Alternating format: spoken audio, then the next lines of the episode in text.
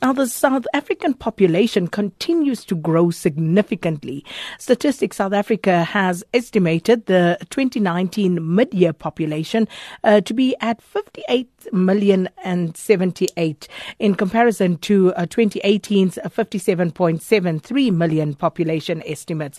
Now, the statistician general uh, Risenga Maluleke has today released uh, the mid-year population estimates for 2019, and the report provides estimates on the population of South Africa, and it includes current indicators of fertility, mortality, and migration patterns, among others.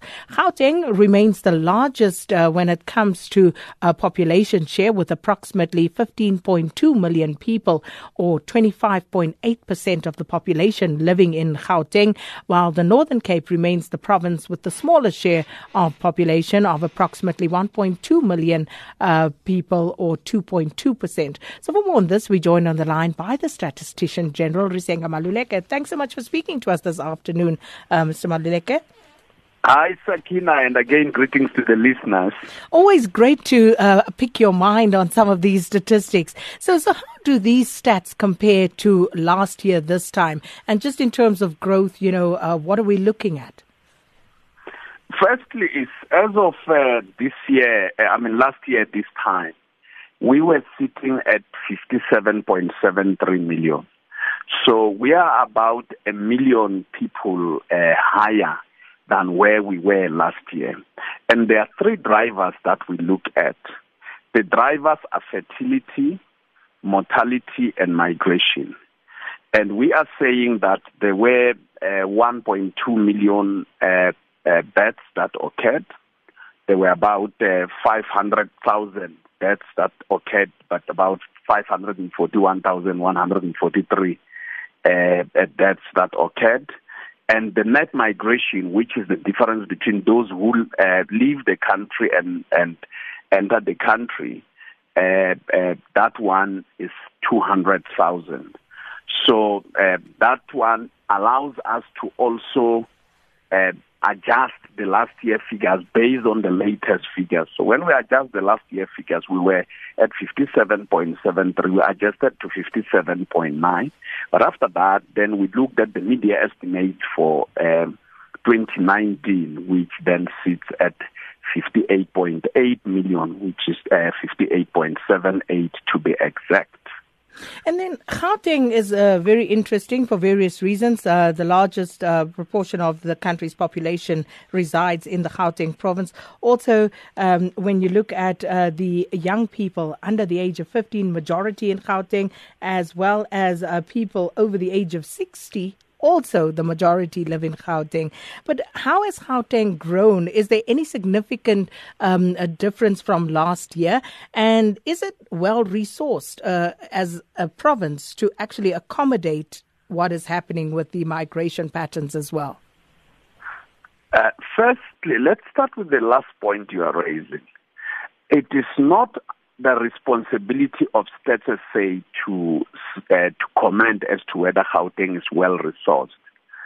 Uh, that one is for policy makers as well as those who evaluate policy, the Department of Planning, Monitoring and Evaluation, as well as the HSRC and the, the province itself are the ones that must deal with this kind of issues. Fair Our enough. Fair the numbers enough. as we see them. That is now fair. back to the issue is that Gauteng doesn't have a larger number of young people. Gauteng has a larger number of people aged 25 to 39.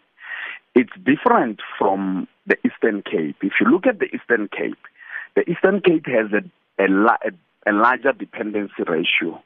It's got more young people of ages 0 to uh, 14, as well as more people in the ages of about uh, 55 uh, to uh, about uh, 80 and above. So the dependency ratio is very high. Now back to Gauteng.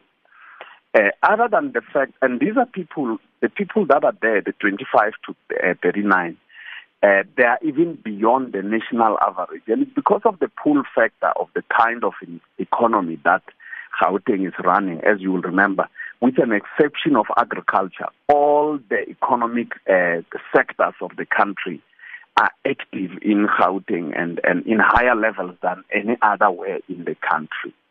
Now, um, coming to that, uh, internal migration, more people are moving into Gauteng than any other province in the country.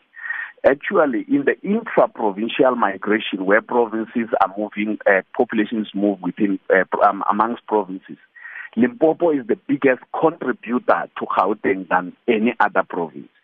And of the external migrants, people coming from outside South Africa, 50% of them choose Gauteng as their destination than any other province.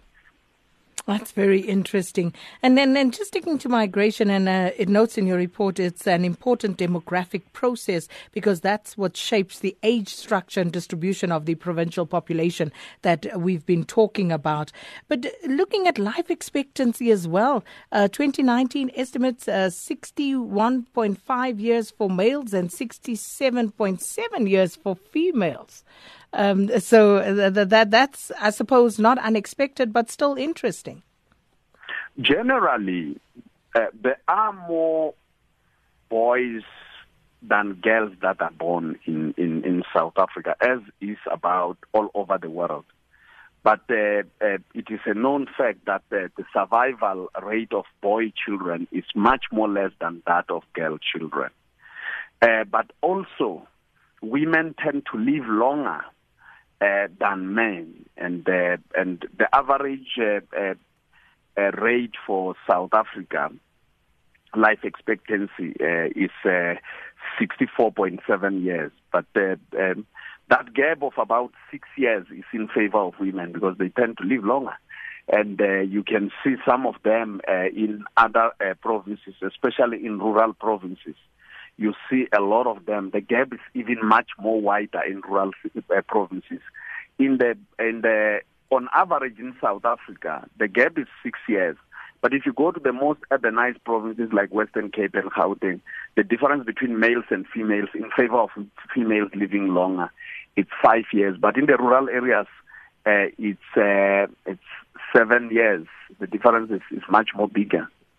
Mr. Maluleke, people are screaming at the radio, why? What is the reason? why do women live longer than men? What are we doing that the men are not doing? Well, uh, we didn't establish that in this uh, uh, report, and I wouldn't want to speculate. but uh, but uh, but uh, generally, from our other report, if you look at the number of young children born, as I've indicated, boys are born in larger numbers, 102 boys to 100 girls. But what happens is, in the ages between zero to five, boy children if they survive, uh, they've been lucky. They don't survive as good as girls. That beyond that, then you have to deal with uh, uh, the the whole issue of uh, risky behaviors, especially non-natural causes like accidents and everything that we have seen.